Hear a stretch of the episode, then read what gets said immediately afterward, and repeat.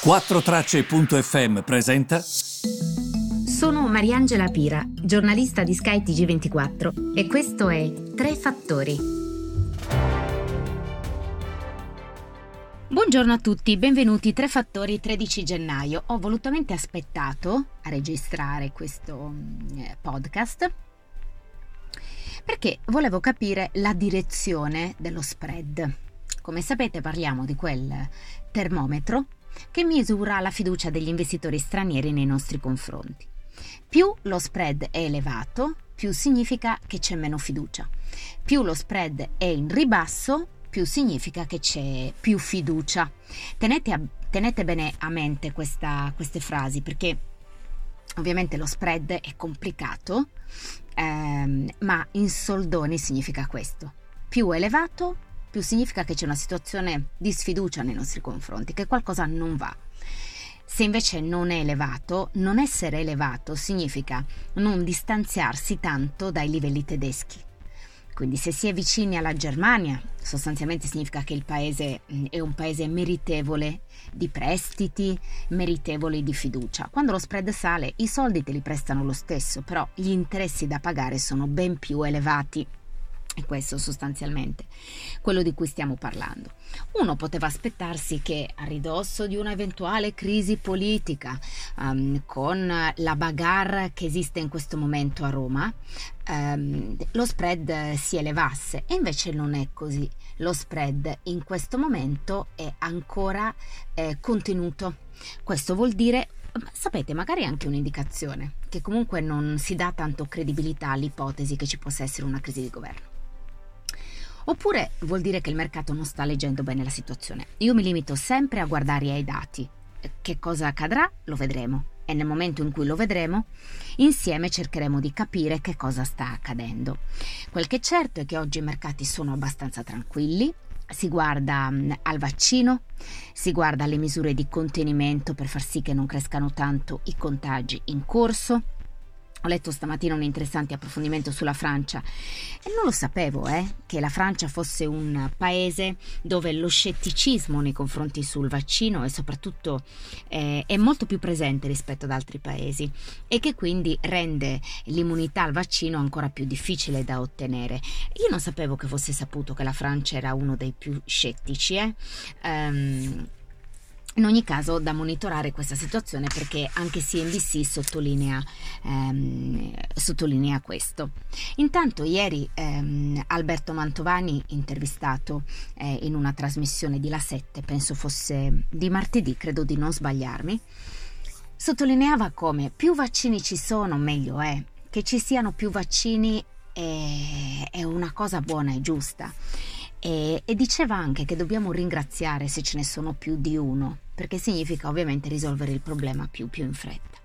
A questo proposito, solo una nota per specificare questo, perché oggi anche i siti dell'economia e della finanza sottolineano come il Brasile abbia detto che il vaccino cinese che si chiama Sinovac è efficace al 50%, quindi al di sotto di quello che era stato annunciato in, in precedenza.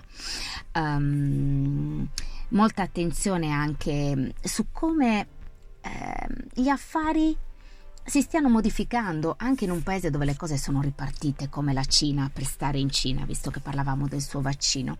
Voi sapete che ehm, il posto dove si produce eh, si producono molti telefoni cellulari, molti smartphone. In Cina si trova nel Guangdong, in questa regione che è a sud della Cina, mm, dove la più grande principale e la più grande città è eh, Guangzhou, che eh, forse conoscete con il nome italiano di Canton, e un'altra delle città conosciute è Shenzhen. Ebbene, lì si trova Foxconn, produttore di iPhone, che pare si stia eh, unendo al produttore di auto cinese Geely, scritto Genova, Empoli, Empoli, Livorno, eh, Y, per costruire delle macchine per altri ehm, produttori di automobili. Probabilmente saranno macchine mh, mm, elettriche comunque eh, non macchine tradizionali. Ho trovato interessante questa accoppiata produttore di telefonini perché probabilmente sai, Foxconn vuole anche dire mm, e che ne so se comunque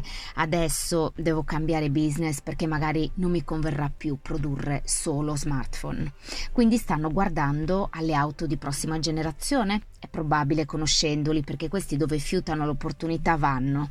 E l'altro giorno leggevo un tweet di Elon Musk che diceva bisogna assolutamente investire in intelligenza artificiale perché il mercato faceva riferimento a un articolo dell'Economist che diceva che il mercato dell'intelligenza artificiale varrà moltissimi uh, quattrini e in particolare il, l'articolo faceva riferimento a 16 trillion, trillions, quindi eh, sarebbero bilioni da noi traducendo, perché si fa l'errore di tradurre trillions con trilioni, ma è sbagliato, questo ve lo dico perché è successo anche a me di fare questo errore, poi mi sono corretta.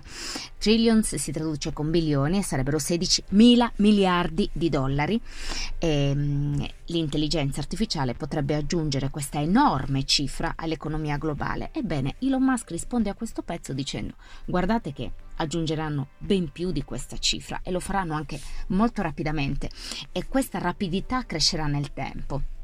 L'ho trovato molto interessante perché comunque um, tra dieci anni secondo me ci troveremo ad avere a che fare con lavori che al momento mentre io vi scrivo e vi parlo sono impensati. Um, per il resto, um, cos'altro dirvi? Eh, ecco, vi ricordate, noi parliamo spesso di ehm, mercato azionario, poi ho un'altra cosa da dire. Eh?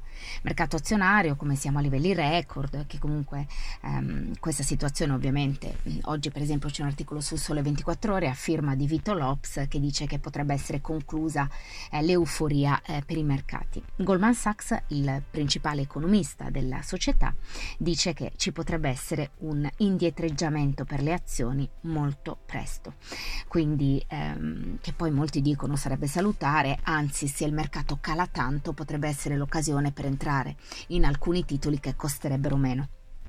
Vedremo, anche in questo caso seguiremo insieme.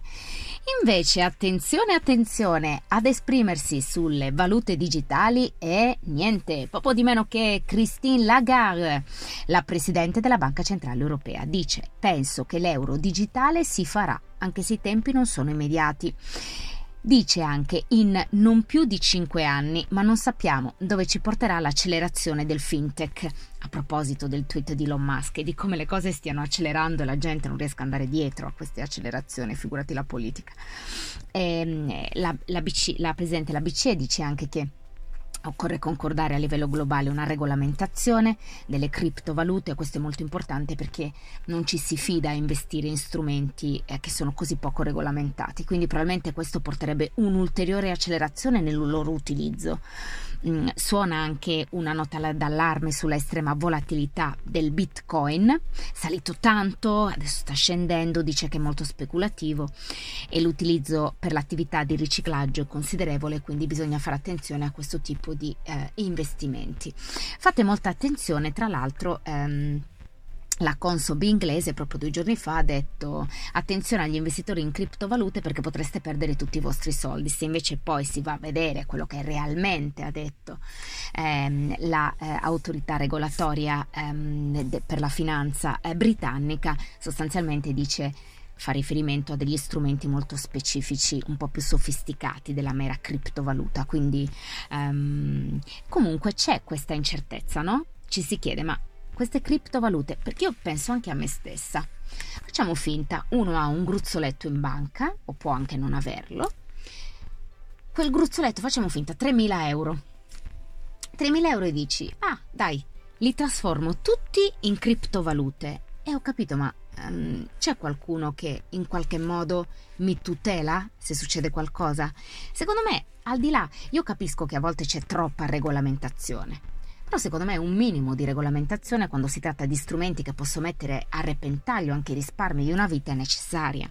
Quindi questo per darvi anche un po' il contesto ehm, nel quale eh, si parla eh, di queste cose. Quindi ebbene, spero di avervi fatto una fotografia completa di quello che sta accadendo oggi e per tutte le altre novità noi ci sentiamo tomorrow, demain, ci vediamo domani.